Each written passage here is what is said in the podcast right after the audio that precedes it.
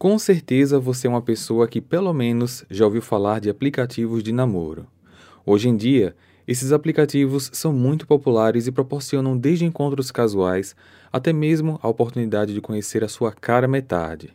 Nesse sentido, o Tinder é o aplicativo mais popular usado atualmente para combinar perfis para essas finalidades.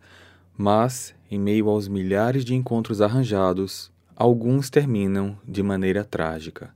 Esse é o assunto do episódio de hoje. Três encontros do Tinder que acabaram em morte. Atenção, já quero deixar claro aqui que o aplicativo não tem nada a ver com os fatos narrados. As vítimas de cada história foram enganadas por pessoas de má índole que viram no aplicativo uma maneira mais rápida de fazer contato. Esse caso serve como um alerta para que todos tenhamos cuidado ao confiar em desconhecidos. Grace Millane, Nova Zelândia. Grace Millane nasceu na Inglaterra e sempre amou viajar pelo mundo. Em novembro de 2018, após se formar em publicidade e marketing, ela viajou por um tempo para celebrar a formatura. Após passar duas semanas na América do Sul, Grace chegou na Nova Zelândia. No dia 30 de novembro, ela desembarcou em Auckland, uma cidade localizada no norte do país. Na noite do dia 1 de dezembro, véspera do seu aniversário, ela foi ao encontro de um rapaz que ela conheceu pelo Tinder. No dia 2 de dezembro, familiares e amigos da Grace tentaram contato com ela por causa do seu aniversário de 22 anos, mas, infelizmente, nenhuma mensagem foi respondida, muito menos visualizada. Grace não tinha feito nenhuma atualização em qualquer uma das suas redes sociais e o seu celular só dava na caixa postal. O silêncio da jovem durou exatos dois dias, até que na manhã do dia 4 de dezembro, os seus pais, lá na Inglaterra, reportaram seu desaparecimento à polícia de Auckland, na Nova Zelândia. A polícia foi muito eficaz em rastrear os passos da Grace através das câmeras de segurança. Com a ajuda da família e de amigos dela, eles tiveram uma ideia dos caminhos que ela passou e, em menos de 24 horas, eles souberam todos os lugares onde ela esteve. As câmeras a identificaram se encontrando com um rapaz num shopping. Depois, eles passaram por diversos pubs, onde conversaram e beberam muito. Após isso, as imagens apresentam Grace e o rapaz entrando em um hotel, depois no elevador e, por último, saindo em um dos corredores do hotel. Só que essa é a última imagem que se tem da Grace. Por outro lado, uma sequência de imagens chocantes desse rapaz continua a ser registrada. O suspeito é Jess Campson, de 28 anos. Na manhã do dia seguinte em que Grace foi ao seu quarto de hotel, Jess saiu pouco depois das 8 da manhã. Passou numa loja, comprou uma mala e voltou. Minutos depois, passou no supermercado e comprou alguns produtos de limpeza e novamente voltou ao hotel. Depois, ele pegou um táxi, foi para uma loja que alugava carros e retirou um do estacionamento. No início da noite, ele foi visto entrando no elevador, só que dessa vez com um carrinho de bagagens contendo duas malas. Ele sai do hotel, coloca as malas no carro e vai embora. Na manhã do dia seguinte, 3 de dezembro, às 6h52 da manhã, próximo às montanhas de Waitakere, ele entrou numa loja de material de construção e comprou uma pá. Às 9h24, ele foi visto em um posto de lavagem limpando seu carro. Com todas essas movimentações suspeitas, a polícia conseguiu um mandado de prisão preventiva e no dia 5, a polícia chegou ao hotel para prendê-lo. Ele tinha acabado de sair só que a polícia foi rápida, conseguindo encontrá-lo ali mesmo, na rua do hotel.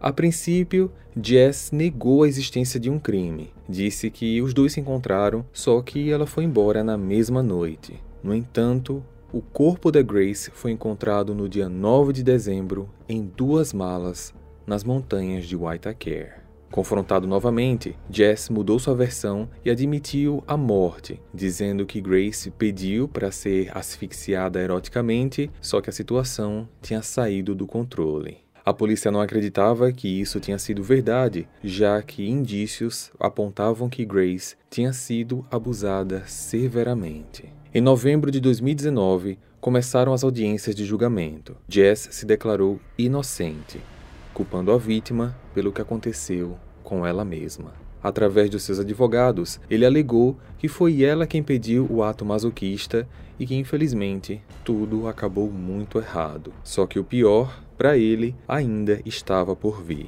Durante as audiências, a acusação trouxe três mulheres que já tiveram algum tipo de contato íntimo com Jess e todas elas, que o conheceram através do mesmo aplicativo, o acusaram de algum tipo de abuso íntimo. As audiências aconteceram muito rápido e duraram apenas três semanas. No último dia, Jess foi considerado culpado e condenado à prisão perpétua. Ao que tudo indica, Grace faleceu na madrugada do dia 2 de dezembro, o exato dia em que ela completava 22 anos.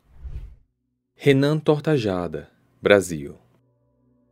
Em fevereiro de 2023, em Toledo, no Paraná, o médico Renan Tortajada, de 35 anos, foi dado como desaparecido. No dia 18 de fevereiro, o desaparecimento foi notado logo após ele não comparecer ao expediente de trabalho, sem explicar ao menos o motivo da ausência. Como o médico se deslocava bastante de uma cidade para outra, a família ficou preocupada e entrou em contato com as autoridades no dia seguinte. Eles pensavam inicialmente que Renan poderia ter sofrido um acidente, só que na tarde do dia 18, o celular do médico foi encontrado nas proximidades de um lago em Umuarama, o que levantou levantou muitas suspeitas. No mesmo dia, a polícia foi informada que o carro do Renan tinha sido visto circulando pela cidade. Assim, as autoridades concentraram as buscas em Umuarama e descartaram a hipótese de acidente. Durante a noite do dia 18, a polícia encontrou um corpo. Os pais do Renan chegaram a ir até o ML para fazer o reconhecimento, mas atestaram que aquele não era o seu filho. O corpo era, na verdade, de uma travesti chamada Sabrina Medeiros, de 43 anos. E guardem essa informação, porque ela será muito importante ainda nesse caso. Com as buscas intensificadas, policiais militares localizaram o carro do Renan no dia 19 e fizeram a abordagem. Duas pessoas estavam no carro. A pessoa que estava no carona não teve o nome divulgado, mas quem estava dirigindo era Guilherme da Costa Alves, de 26 anos. Os dois foram presos de forma preventiva e encaminhados para a delegacia de Umuarama. Logo no primeiro interrogatório, Guilherme, o motorista, confessou o crime e contou tudo o que aconteceu. Na noite do dia 17 de fevereiro, Renan e Guilherme marcaram um encontro pelo Tinder. O encontro aconteceu em um bosque na cidade de Umuarama. Segundo ele, os dois marcaram um encontro para se conhecerem e, após isso, fazerem um programa. Porém, segundo Guilherme, Renan disse que não tinha dinheiro para pagar. Uma discussão começou e Guilherme agrediu Renan com socos e pedradas descontroladamente. Percebendo que o médico estava sem vida, Guilherme pegou o corpo da vítima e colocou numa cova rasa que ele fez às pressas, no local a poucos metros de onde os dois haviam se encontrado. Ele já estava pronto para fugir com o carro da vítima, mas então percebeu que alguém tinha presenciado ele enterrando o corpo. A testemunha era justamente Sabrina, que se encontrava no bosque naquele momento.